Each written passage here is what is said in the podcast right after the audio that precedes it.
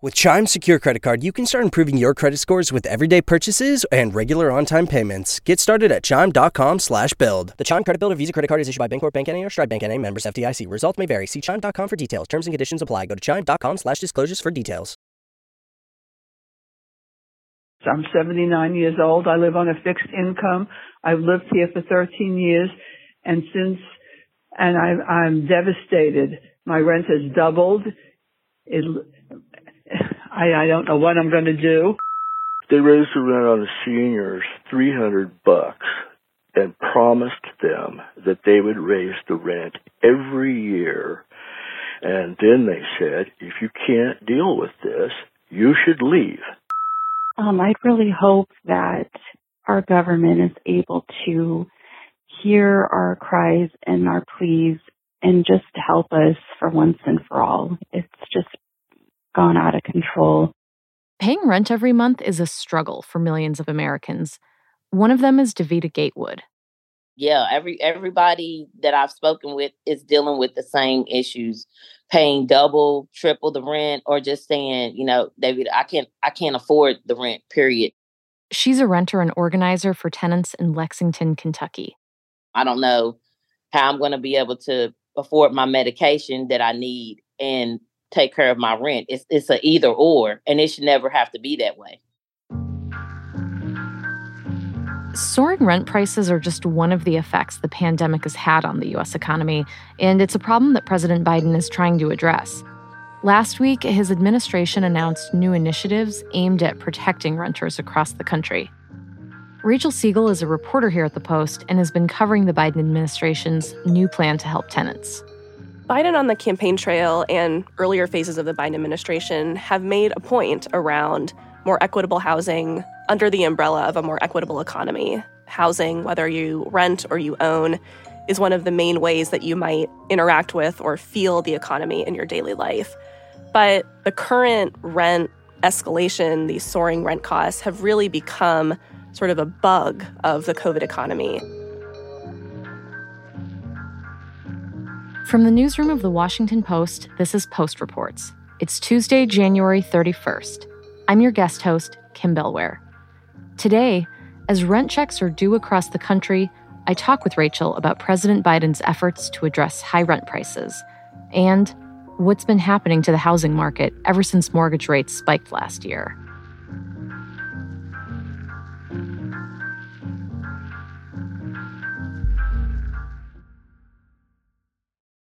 So, Rachel, last week, the Biden administration announced moves to help tenants.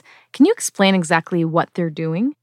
The White House is doing a couple of different things to respond to really high rent that has become a feature of the post COVID or the COVID economy. They announced a blueprint for a renter's Bill of Rights, which is not binding, but it basically sets out some guidelines for ways renters can stay in affordable and safe housing. The White House is also announcing a kind of call to action. They're calling it a, a, challenge to get housing providers or landlords, as well as state and local governments, to try and strengthen policies in their own markets.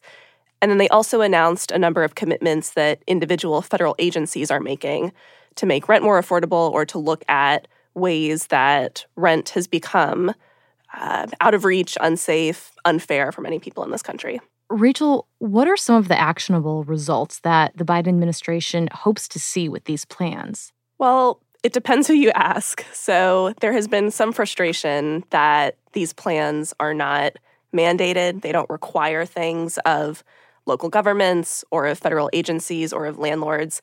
In many cases, there are ways to say, here's how you can improve this thing that is under your control. Will you commit to it? Will you join us in this fight? But it remains to be seen whether or not that goes far enough and how tangibly it brings down rent for people who are really burdened by that share of their budget. The White House says that it can't control rent prices directly, it can't do something to lower that payment for a family. So, this is what they're doing instead. But for many tenants, community organizers, activists, that answer has not been good enough. So, to step back, can you give us some context for what the state of the current housing market looks like for renters? And why is the administration launching this push now? The White House has been under quite a bit of pressure from a coalition of tenant unions, renters, activists to treat rent costs as an urgent economic crisis. And the way that we got here is that the COVID economy has really sent many parts of the housing market into a bit of a tailspin. So, earlier in the pandemic, when interest rates were very low, that meant that mortgage rates were also very low. You had some people who were reconsidering moving where they could live if they could work remotely. And that was really one of the fundamental factors in putting supply of housing and demand for housing out of whack. Now, if you took Econ 101, you might know that when you have supply and demand out of whack like that, home prices explode, which is exactly what they did. And that helped bring up rent prices, which are still still very very high, even though other parts of the housing market have cooled off. So what you have is really high rent, which has become a huge part of high inflation in this country. It's also one of the things that tends to make up the largest share of people's budgets, especially on the lower income spectrum. And people want the White House to respond to it in the way that they responded to high gas prices or other parts of high inflation. Is this the first time the White House has made an effort to help renters, or is this building on existing policies that were already in place? It's a great question. And what many housing experts said to me was the White House is going to get criticism for this, for not going far enough, but it is remarkable that they've taken this step in the first place, that they've taken a serious step that acknowledges the economic burden that high rent takes on millions of tenants in this country. But at the same time, many of the activists that I talk to say that this also isn't a new problem that they're trying to call attention to, that the way in which housing works in America, especially for people who don't own their homes, has been unequal for a very long time. Um, at this point, this applies to everyone.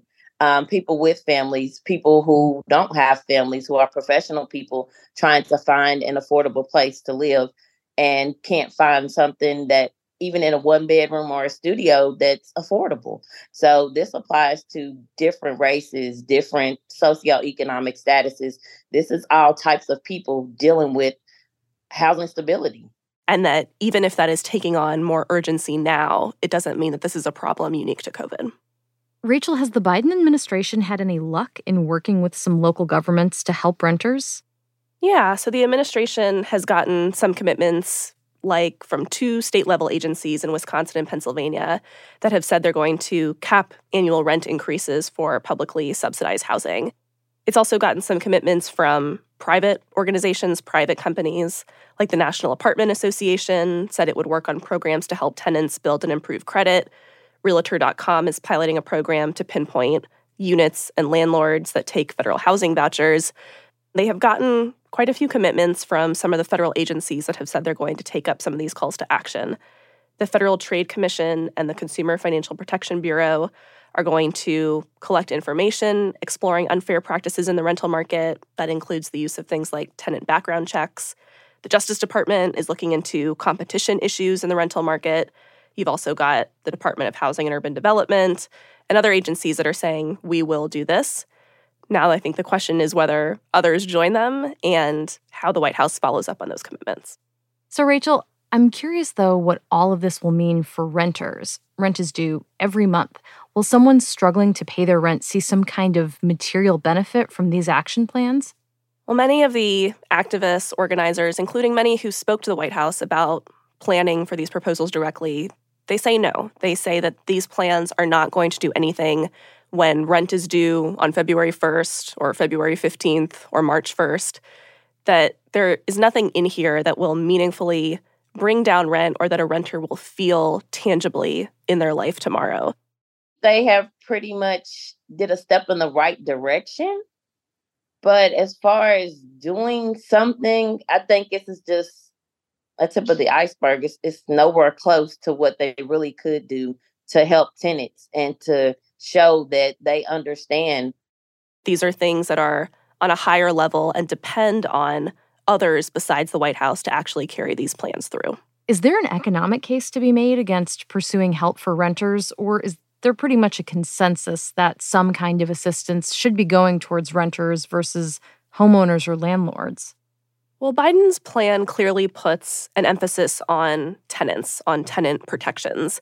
But if you talk to landlords or industry groups or associations that represent landlords or industry groups that are in the broader housing market, many of them resist that kind of attention. They say that it's an unfair imbalance that skews towards tenants versus people who maybe make a business of collecting rent every month. This was a tension that we really saw escalate in an earlier phase of the pandemic when emergency rental assistance was what we were talking about, when people couldn't make their rent for reasons that had to do with the pandemic and the Biden administration was trying to aid them, often relate to the displeasure of people who just needed to collect rent in order to make ends meet for themselves. There's definitely not a consensus here around how to solve some of these issues. You have people who say that none of them will be solved until there are just literally millions more houses in this country for people to move into. The Biden administration is really putting an emphasis on aid and protection for tenants, but that's not necessarily where the consensus is on this issue. Well, given the stakes of this, you know, displacement, maybe even homelessness, if this is a problem that the administration considers to be fairly serious, why aren't they taking bolder actions? It's a great question, and one that the White House would say, well, we don't have the power to lower rent. We don't have the power to put a cap on rent costs or regulate rent in this country. But more reporting that I'm hoping to do on this issue has to do with, you know, why or where were the limits of where the administration saw its power? Where were the limits where it felt like to the administration there was a line between what they could do and what an agency could do? or why Congress has not taken up issues around renter protection, tenant protections, when they would have had multiple opportunities to, including through Build Back Better or the Inflation Reduction Act. These are all questions that I think will help get to the question of what is going to make some meaningful difference and who will be held account to making sure that there is some difference if that's the intended effect. After the break, we talk about mortgage rates and whether it makes sense to buy a house right now We'll be right back.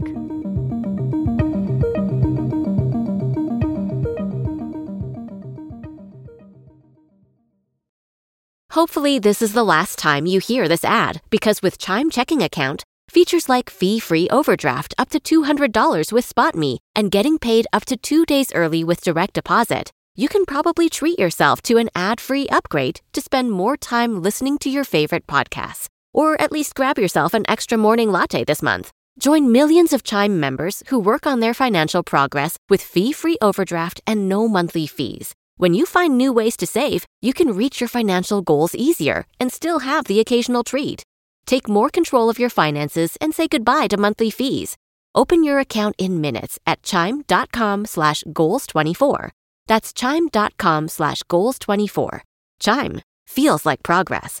Banking services and debit card provided by the Bancorp Bank NA or Stride Bank NA members FDIC. SpotMe eligibility requirements and overdraft limits apply. Terms and conditions apply. Go to chime.com slash disclosures for details.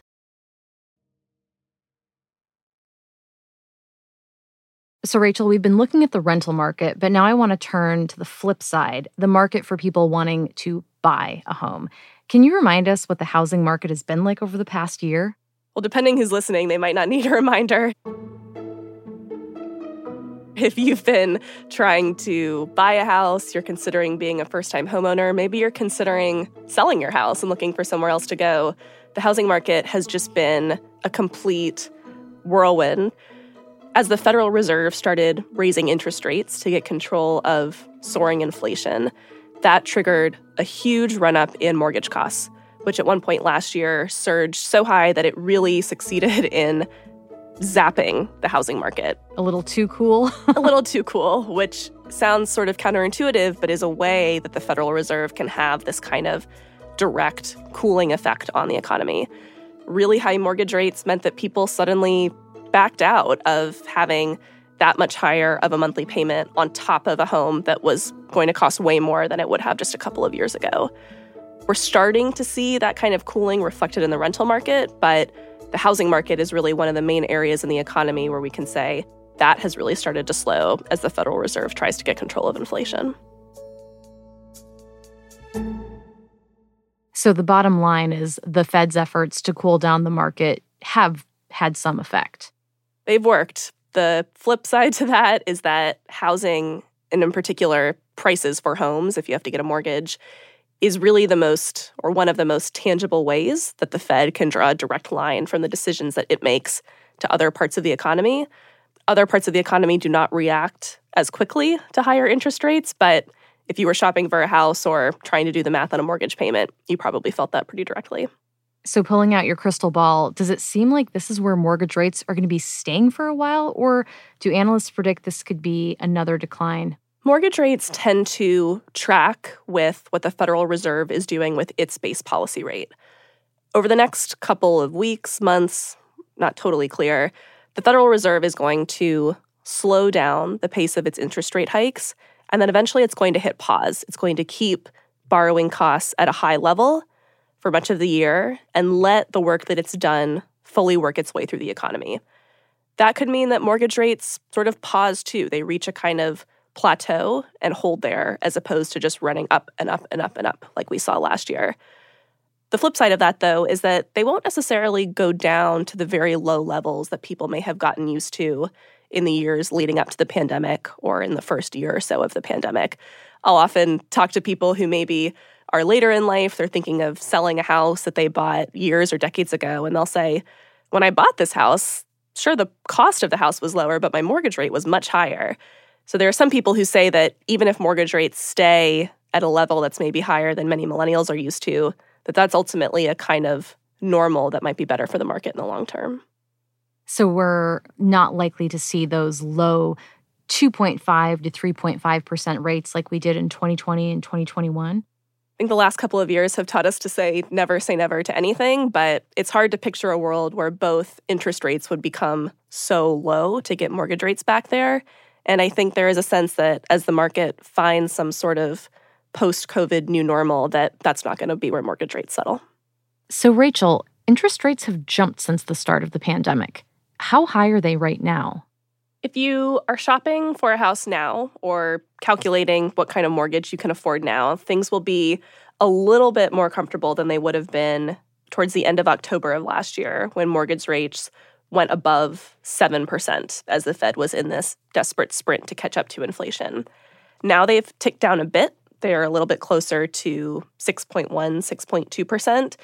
And that could mean a couple of different things. It could mean that you are saving a hundred, couple hundred dollars on your mortgage payment. Maybe it means that you could spend that amount each month, but you get more house in exchange for it. Or maybe it means that as some people had pulled back from their housing search, there's just more there are more houses available. There are more homes for you to be able to go and shop for and find what you're really looking for versus what we saw as part of this mad dash where people were just buying homes that were overpriced that maybe they couldn't afford and trying to scoop up anything they could find. Okay, Rachel. So, do you have any advice for listeners? If you're renting right now and you want to buy, what should you do? Keep waiting? Well, I hope that no one thinks that I'm going to be their guru when it comes to finding the house that's right for them. But the advice that I have heard many of our brilliant colleagues here give is to find the right home. There was this dynamic where, for people who could afford to, they were so anxious about finding a house and there were so few available that even if the price was over their budget or they had to go into a bidding war or swallow a really high mortgage payment, they went for it. In many ways, they stretched their budget just to be able to get that house. And the advice that I have often heard is that that might not necessarily be what you need to do right now, that there are more homes slowly coming online, there are more houses in the system as the market cools overall. Find what you can, find the thing that is within your means, within your budget. And then if the right thing comes along, I hope you enjoy it. For people who are trying to sell their home right now, what advice do you have for them? It's interesting. The question that I would think of for people trying to sell their homes is do you know where you are going next? I'll talk to people who are hesitant to sell their home because if they're trying to buy a new one, maybe that means taking on a much higher mortgage payment than the one they're currently sitting on. Or I'll talk to people who are suddenly surprised to think about downsizing, selling their house, and then they start looking at the rental market in the city they've lived in forever and realizing that, whoa, maybe that's out of their budget. So, in terms of advice, I think just know where you're going and if that kind of exchange is something you can afford. So, to bring this back to renting, how do high mortgage rates and the housing market influence what we see happening to renters? Well, in a lot of ways, high mortgage rates or a housing market that is really out of whack influences the way the rental market works too. So, on the one hand, you have the Federal Reserve trying to get a hold of soaring home prices. They want mortgage rates to help cool some of that demand. But what happens if you are a person who was looking to get out of your rental and buy a house, or you're someone who wanted to sell your house and maybe then move into a rental? There are a lot of dynamics that can then crowd the rental market even further, where you have more people who cannot become homeowners, who can't stay in their homes, who are then putting even more demand into a rental market that is already stretched very thin. There are also ways that higher home values can bring rents up with it. If all of a sudden you're living in a city where home values are just exploding, there are some property managers or landlords who will say, well, I could either sell my property and get some really, really good value for it, or I can raise my rent. These are all things that are straining the market for tenants, people who don't own their homes, even more at a time where they might be least able to deal with it. So, a lot of people are feeling the squeeze, but renters most of all? A lot of people are feeling the squeeze and renters, most of all, in many ways, because they often don't have the kind of protections that buffer them from these kinds of problems in the economy. If you are a homeowner, you're building wealth. That is a ma- major asset. That is something that will compound and help cement your kind of economic financial stability for years or decades. Renters don't have that, or renters will suddenly get an email saying that their rent is going up. And if they can't afford that, there are really few options for where they go from there. Rachel, thank you so much for explaining all of this to us. Thank you for having me. Rachel Siegel is an economics reporter for The Post. That's it for Post Reports. Thanks for listening. Today's show was produced by Arjun Singh.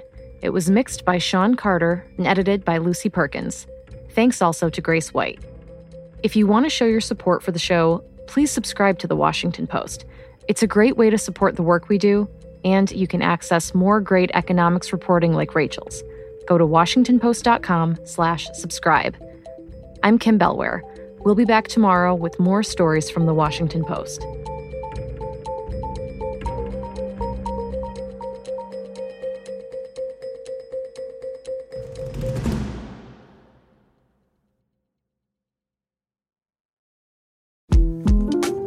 The 2024 presidential campaign features two candidates who are very well known to Americans. And yet, there's complexity at every turn. Criminal trials for one of those candidates, young voters who are angry. The Campaign Moment podcast from the Washington Post gives you what matters. I'm Aaron Blake, and I'm covering my 10th election cycle. My colleagues and I have insights that you won't find anywhere else. So follow the Campaign Moment right now, wherever you're listening.